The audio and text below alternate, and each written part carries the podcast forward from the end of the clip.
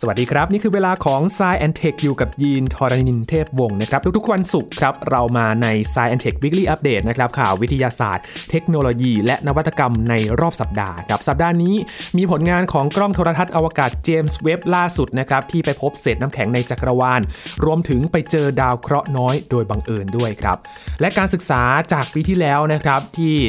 มีหน่วยงานของรัฐบาลสหรัฐนะครับ พบว่าปี 2022 เนี่ยเป็นอีกปีหนึ่งครับที่ร้อนที่สุดในประวัติการ ปิดท้ายด้วยเรื่องของผลกระทบของ PM 2.5 ครับ ที่เขาไปวิจัยพบว่า PM 2.5 เนี่ยมันทำให้นักเล่นหมากรุกเดินเกมผิดพลาดได้ง่ายขึ้นนะครับ ทั้งหมดนี้ติดตามได้ใน Science Tech Weekly Update สัปดาห์นี้ครับ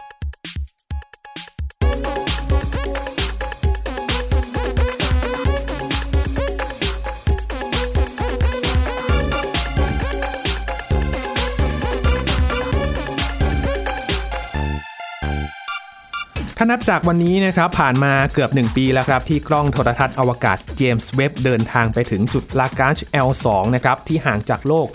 1.5 ล้านกิโลเมตรครับเพื่อที่จะไปประจำการถ่ายภาพจากอวกาศ ส่งข้อมูลมาให้อย่างต่อเนื่องนะครับและก็เริ่มส่ง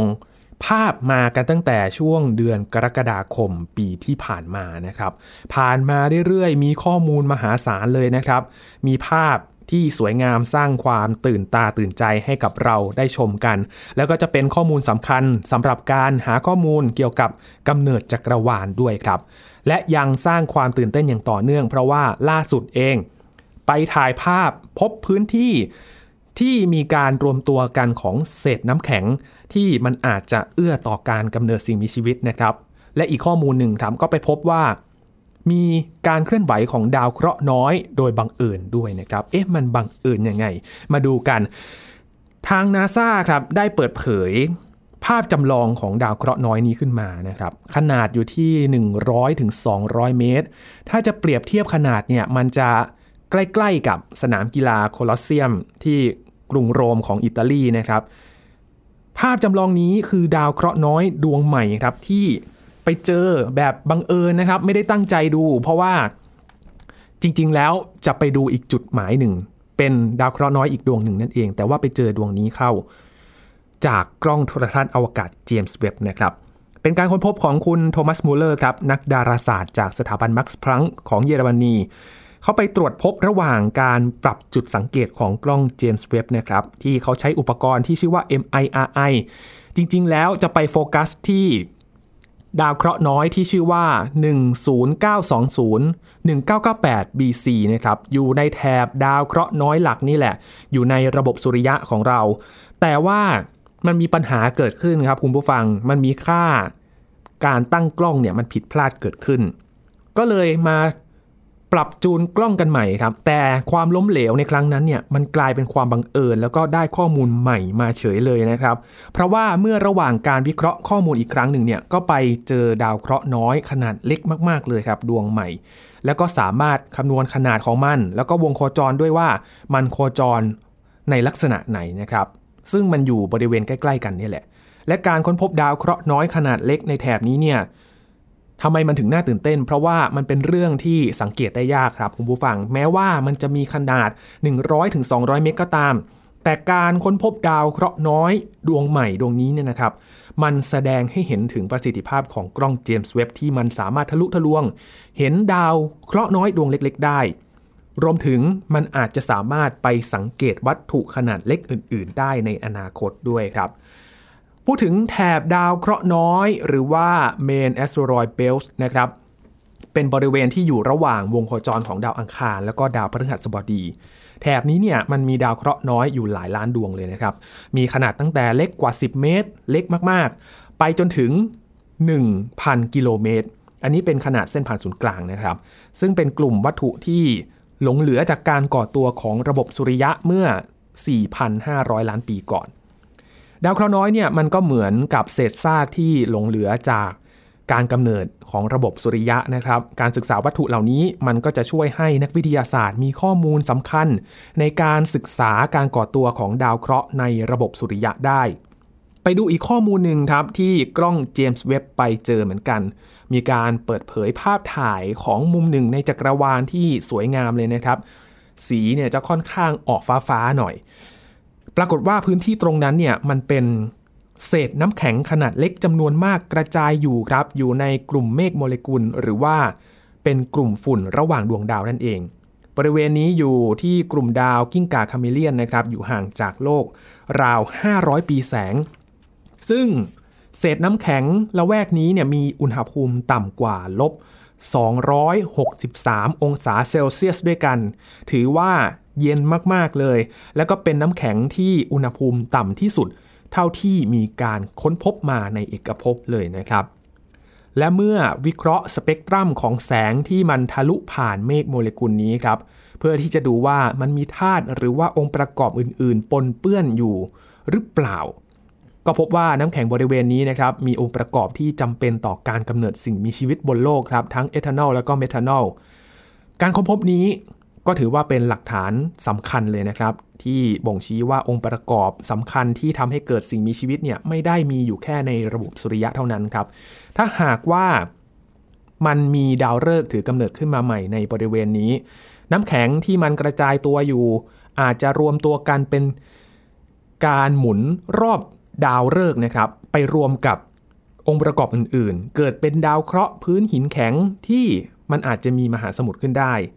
ซึ่งภาพถ่ายนี้ก็จะช่วยไขปริศนาในการกำเนิดดาวเคราะห์ ที่มีสภาพเอื้อต่อการอยู่อาศัยของสิ่งมีชีวิตได้ดียิ่งขึ้นในอนาคตด้วยนะครับ ตอนนี้ก็ถือว่าผ่านมา 1 ปีแล้วนะครับ ที่กล้องเจมส์เว็บไปอยู่ที่นั่น มีข้อมูลอีกจำนวนมากเลยนะครับ ที่มันถูกถ่ายไว้รอให้นักวิทยาศาสตร์ประมวลผลอยู่ และจะนำไปสู่ตำราหน้าใหม่ในการศึกษาจักรวาลอย่างต่อเนื่องครับ ค่ปีเดียวก็สร้างความตื่นเต้นให้กับนักวิทยาศาสตร์อย่างต่อเนื่องเลยนะครับ รอดูว่าผลงานของเจมส์เว็บในปีนี้จะมีอะไรที่น่าตื่นเต้นกันบ้างติดตามกันต่อไปครับ มาที่อีกเรื่องหนึ่งครับเป็นข้อมูลที่เก็บมาจากปีที่แล้วนะครับ หรือว่าปี 2022 กับสถิติ อากาศในรอบปีที่ผ่านมานะครับข้อมูลจากหน่วยงานจากรัฐบาลสหรัฐ 2 หน่วยงานด้วยกัน เขาระบุว่าปีที่แล้ว 2022 เป็นปีที่มีอากาศอบอุ่นที่สุดปีหนึ่งเท่าที่เคยมีการเก็บบันทึกมา แล้วก็เกิดสภาพอากาศเลวร้ายหลายครั้งทั่วโลกด้วยนะครับ หลายพื้นที่ก็ประสบภัยพิบัติรุนแรง เพราะว่าภาวะโลกร้อนนั่นเอง มีรายงานจากสถาบันสมุทรศาสตร์วิทยา และชั้นบรรยากาศโลกแห่งชาติสหรัฐ หรือว่าโนอานะครับ แล้วก็ข้อมูลของนาซาเขาชี้ว่าปี 2022 นะครับ อุณหภูมิเฉลี่ยพื้นผิวโลกอยู่ที่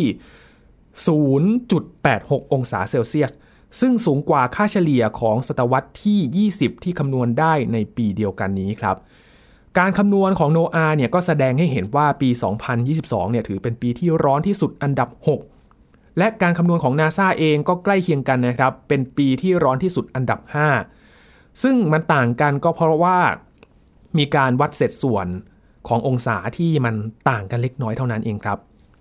คุณแกวินเอชมิดครับ เป็นหัวหน้าสถาบัน Goddard Institute for Space Studies ของ NASA บอกว่าอุณหภูมิที่สูงในปี 2022 เป็นเรื่องที่ น่าสนใจอย่างมากเลยนะครับ เนื่องจากว่าปรากฏการณ์สภาพอากาศครั้งใหญ่ที่รู้จักกันในชื่อลานินยาเนี่ยทำให้พื้นที่แถบมหาสมุทรแปซิฟิก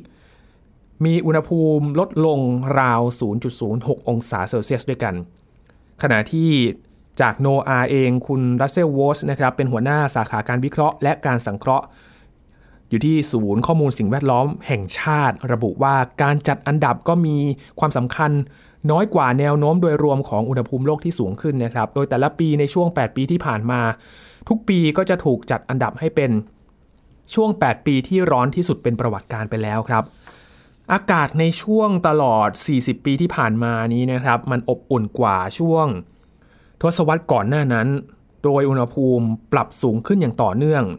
และนับตั้งแต่ช่วงปี 1960 เป็นอย่างน้อยนะครับ และตอนนี้โลกมีอากาศอุ่นขึ้นเมื่อเทียบกับช่วงอย่างน้อย 2,000 ปีที่ผ่านมา หรืออาจจะก่อนหน้านั้นมากก็เป็นได้ครับอากาศมันต่างกันแบบสุดขั้วเลย อุณหภูมิบนผิวโลกมีความแตกต่างกัน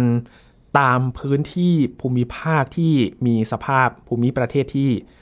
ต่างกันออกไปนะครับ บางพื้นที่ก็ร้อนกว่าค่าเฉลี่ย อย่างเช่น ทางยุโรปตอนกลางเนี่ยมีอุณหภูมิสูงกว่าปกติอย่างเห็นได้ชัดนะครับ ขณะที่อุณหภูมิในแถบตะวันตก ตอนกลางของสหรัฐกลับต่ำกว่าค่าเฉลี่ย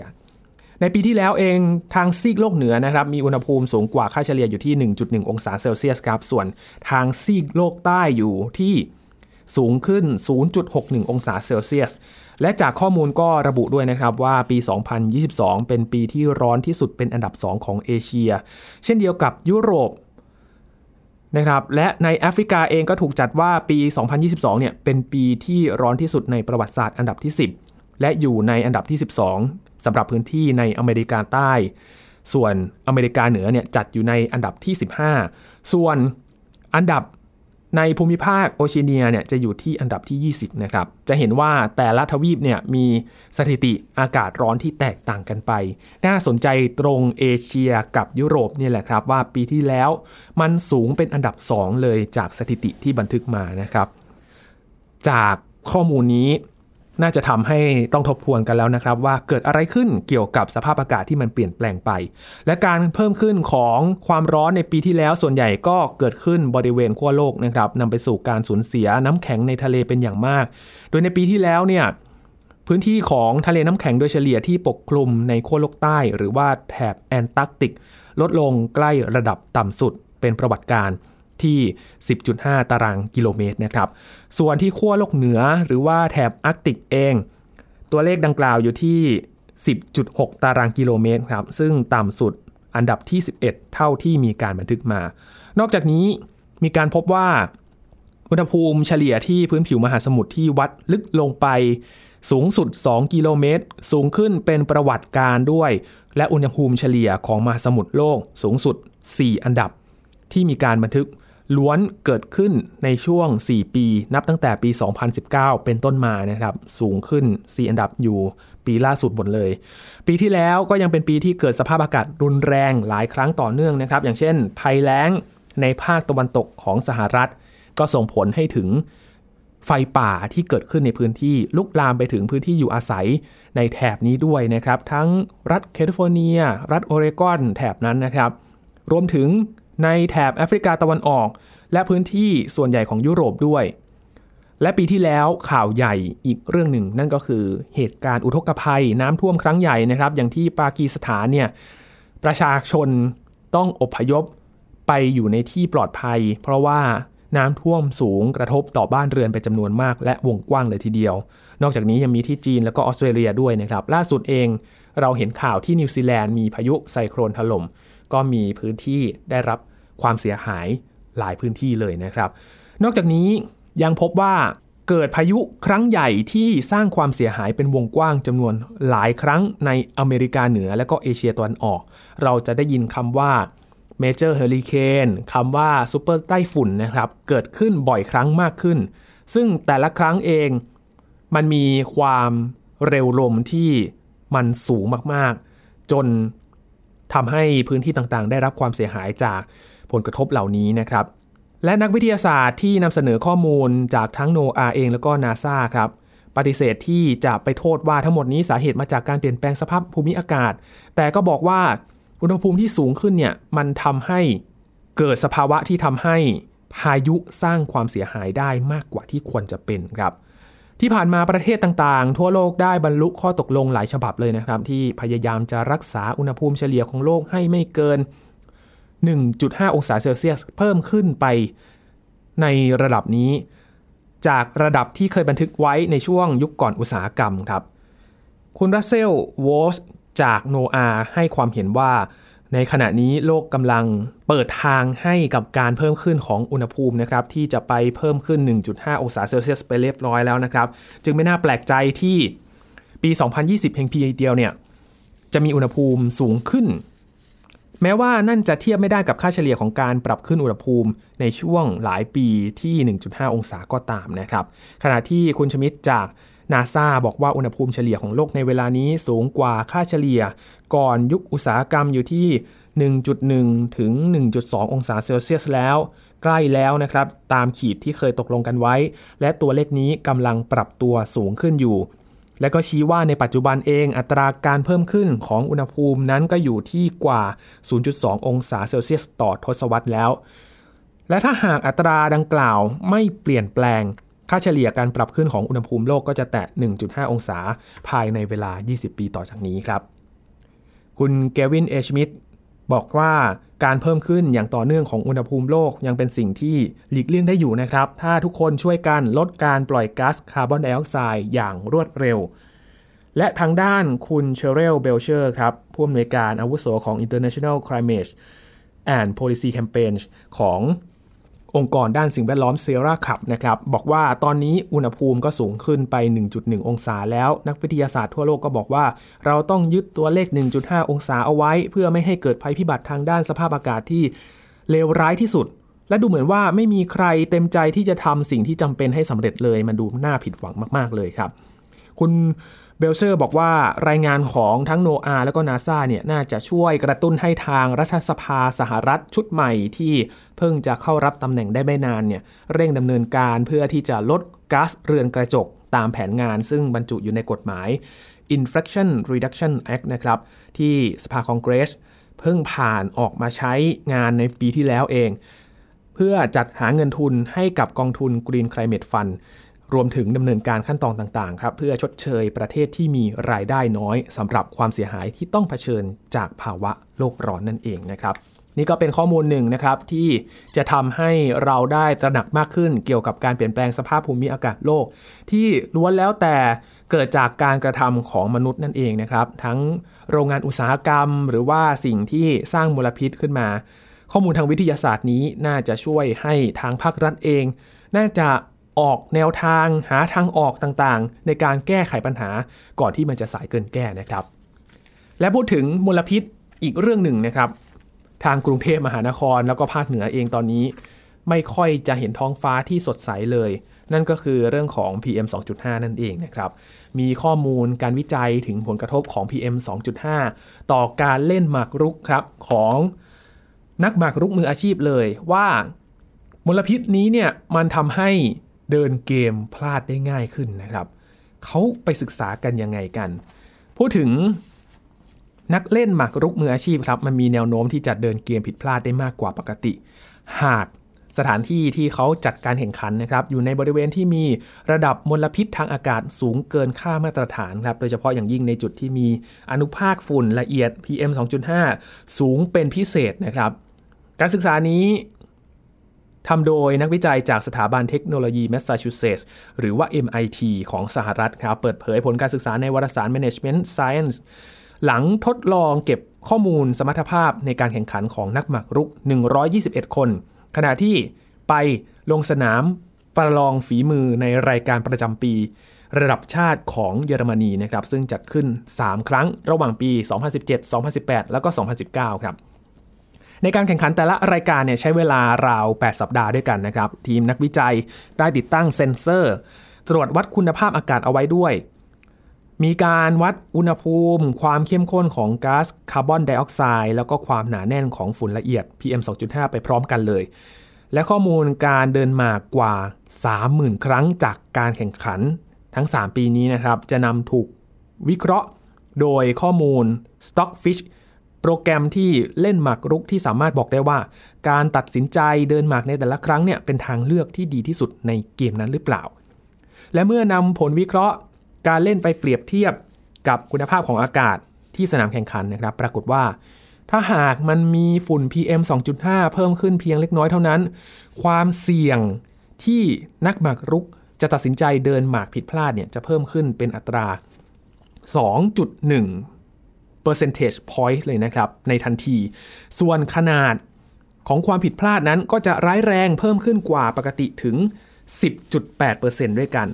ดรฮวนปาลาซิโอสหนึ่งในทีมวิจัยนะครับบอกว่าผู้เล่นหมากรุกจะต้องเค้นสมองใช้ความคิดอย่างหนักเลย ยิ่งพวกเขาได้รับมลพิษทางอากาศในปริมาณที่สูงขึ้นเท่าไหร่ ก็ยิ่ง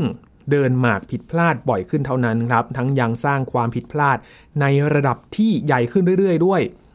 ทีมนักวิจัยยังศึกษาข้อมูลการแข่งขัน และก็คุณภาพอากาศที่สนามแข่งขัน รายการเดียวกันนี้นะครับ โดยตรวจสอบย้อนหลังไป 20 ปีเลย ซึ่งก็พบว่ามลพิษทางอากาศก็ส่งผลให้ความสามารถในการเดินหมากของผู้เล่นในอดีตนั้น ลดลงเช่นเดียวกันครับและไม่เพียงแค่นักหมากรุกเท่านั้นนะครับ คุณผู้ฟังคนที่ทำงานที่เน้นการใช้ความคิดวิเคราะห์ ก็จะมีประสิทธิภาพในการทำงานลดลงด้วย หากต้องไปอยู่ในพื้นที่ที่มลพิษทางอากาศสูง ปัญหานี้ก็สร้างความเสียหายทางเศรษฐกิจต่อสังคมปัจจุบันได้ไม่น้อยเลยทีเดียวครับ อย่างไรก็ตามนักเล่นหมากรุกมืออาชีพในปัจจุบันได้เริ่มตระหนักถึงความสำคัญของคุณภาพอากาศกันบ้างแล้วนะครับ อย่างคุณลีออนวัตสันครับผู้เชี่ยวชาญในวงการหมากรุกสากลก็บอกกับหนังสือพิมพ์เดอะการเดียนของอังกฤษนะครับว่า นักหมากรุกมือวางอันดับต้นของโลก เช่นแมกนัสคาลเซนและก็อานิสคูรีได้เริ่มต้นทดสอบ แล้วก็เฝ้าระวังคุณภาพอากาศในสถานที่แข่งขันด้วยตัวเองกันแล้ว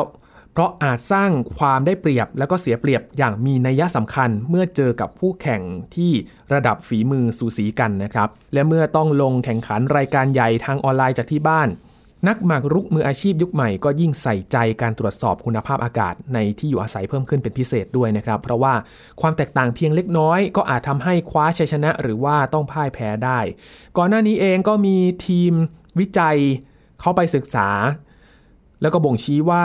มลพิษทางอากาศจากก๊าซซัลเฟอร์ไดออกไซด์นะครับรวมถึงไนโตรเจนไดออกไซด์แล้วก็ฝุ่นละอองขนาดเล็กกว่า 10 ไมครอน หรือว่า PM10 สร้างความเสียหาย อาจจะสร้างความเสียหายต่อสติปัญญา แล้วก็ความสามารถในการคิดของมนุษย์ได้ นอกจากนี้ยังเพิ่มความเสี่ยงในการเกิดโรค ก่อความเสื่อมถอยต่ออวัยวะต่างๆ หรือว่า degenerative disease นะครับ อย่างเช่นโรคอัลไซเมอร์ แล้วก็ภาวะสมองเสื่อมด้วยนะครับ ก็เป็นเรื่องที่น่าสนใจทีเดียวเลยครับ ที่ PM 2.5 เนี่ย สร้างผลกระทบ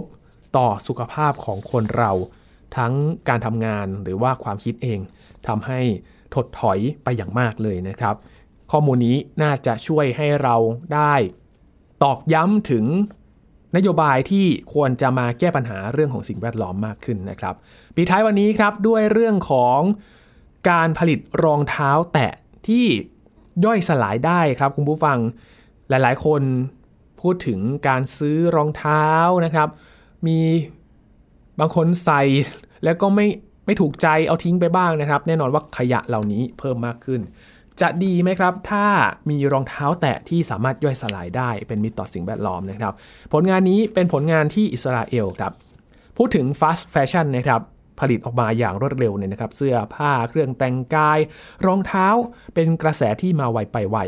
ทำให้สินค้าแฟชั่นถูกผลิตออกมาอย่างต่อเนื่องเป็นจำนวนมาก และกลับกันก็เป็นขยะจำนวนมากเช่นเดียวกัน ซึ่งวัสดุที่นำมาผลิตสินค้าแฟชั่นส่วนมากก็ย่อยสลายได้ยาก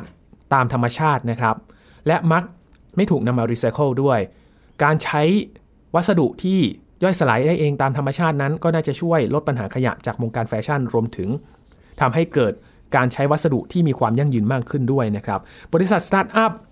ของอิสราเอล พัฒนารองเท้าแตะโดยใช้เครื่องพิมพ์ 3 มิติครับ ทำมาจากวัสดุที่ชื่อว่า BioCir ซึ่งเป็นวัสดุแบบ elastomerเป็นวัสดุที่ย่อยสลายได้ทางชีวภาพ 100%ครับ อีกทั้งยังเป็นโพลิเมอร์หรือว่าสารประกอบที่มีความยืดหยุ่น แล้วก็ยั่งยืนสูงด้วย เหมาะแก่การนำมาขึ้นรูปและนำไปใช้ในอุตสาหกรรมต่างๆ นอกจากนี้ BioCir ก็ยังทนทานกว่าพลาสติกที่ใช้กันทั่วไปในอุตสาหกรรมแฟชั่นด้วยนะครับรองเท้า BioCir Slides ครับ ผลิตขึ้นมาจากเทคโนโลยีการพิมพ์ 3 มิติ เป็นรองเท้าแตะแบบสวมนะครับ มีหลายสีสันด้วย แล้วก็มีกลิ่นหอมอ่อนๆ ของอบเชย ที่เขาใช้เป็นส่วนประกอบหลักของสารให้สีรองเท้าตามธรรมชาติครับ โดยรองเท้าชุดแรกผลิตออกมา 1,000 คู่นะครับ วางจำหน่ายแล้วที่เทลอาวีฟของประเทศอิสราเอล นอกจากรองเท้าแตะแล้ว ผู้ผลิตก็ยังเปิดตัว BioCycling ครับ เป็นระบบหมุนเวียนเต็มรูปแบบที่ช่วยในการกำจัดแล้วก็ย่อยสลายทางชีวภาพ โดยสามารถส่งคืนรองเท้าแตะ BioCir Slides นี้นะครับที่ไม่ใช้แล้ว ตามจุดรับ กลับของบริษัทที่เขากำหนดไว้ครับ เพื่อที่จะรวบรวมทำการย่อยสลายอย่างเต็มรูปแบบที่โรงงานปุ๋ยหมักทางอุตสาหกรรมในท้องถิ่นนะครับ ไม่ใช้แล้วหรือว่าพังแล้วเอาไปใส่กันได้ ที่จุดรับของเขา รองเท้าแตะไบโอเซอร์สไลด์นี้นะครับ จะย่อยสลายแค่ประมาณ 6 เดือนเท่านั้นครับ ถือว่าเป็นระยะเวลาที่สั้นมากนะครับ หากเทียบกับการใช้พลาสติกทั่วไป ที่ระยะเวลาย่อยสลายหลายร้อยปีเลย ซึ่งไม่ต้องกังวลนะครับว่าหากใส่รองเท้าแตะ BioCir ไปเรื่อยๆ รองเท้ามันจะย่อยสลายเองหรือเปล่านะครับ เนื่องจากว่าตัววัสดุ BioCir เนี่ยมันจะย่อยสลายต่อเมื่อไปสัมผัสกับแบคทีเรียบางชนิดครับที่ควบคุมในโรงงานเฉพาะเท่านั้น เพราะฉะนั้นใส่ไปมันจะสลายไปไม่มีทางแน่นอนนะครับ พูดถึงวัสดุ BioCir ครับเป็นวัสดุที่ยืดหยุ่นแล้วก็ทนทาน เป็นตัวเลือกในการใช้วัสดุในอุตสาหกรรมแฟชั่นที่ดีเลยนะครับ เพื่อให้เกิดความยั่งยืนมากขึ้นอีกทั้ง ยังไม่ก่อมลพิษ และก็ย่อยสลายได้เองธรรมชาติ จึงเป็นมิตรกับสิ่งแวดล้อมนั่นเองนะครับ น่าจะเป็นอีกแนวทางหนึ่งนะครับ ที่เราจะใช้วัสดุนี้กับผลิตภัณฑ์อื่น ๆ ด้วยนอกจากรองเท้าแตะนะครับ ใครที่อยากได้อาจจะต้องไปซื้อที่อิสราเอลกันก่อนนะครับหวังว่าน่าจะขยายตลาดแล้วก็ครอบคลุมการจำหน่ายทั่วโลก หรือว่าจะมีบริษัทอื่น ๆ นะครับนำแนวคิดนี้ไปใช้ ก็น่าสนใจไม่แพ้กันครับ ทั้งหมดนี้คือข่าวที่เรานำมาฝากกันครับใน Science Tech Weekly Update สัปดาห์นี้นะครับ คุณผู้ฟังติดตามรายการของเรากันได้ที่ www.thaipbspodcast.com ครับรวมถึงพอดแคสต์ช่องทางต่างๆ ที่คุณกำลังรับฟังเราอยู่ครับอัปเดตเรื่องวิทยาศาสตร์เทคโนโลยี และนวัตกรรมกับเราได้ที่นี่ทุกที่ทุกเวลากับไทย PBS Podcast นะครับช่วงนี้ยีนทรณินเทพวงศ์ขอบพระคุณสำหรับการติดตามรับฟังครับ ลาไปแล้วครับ สวัสดีครับ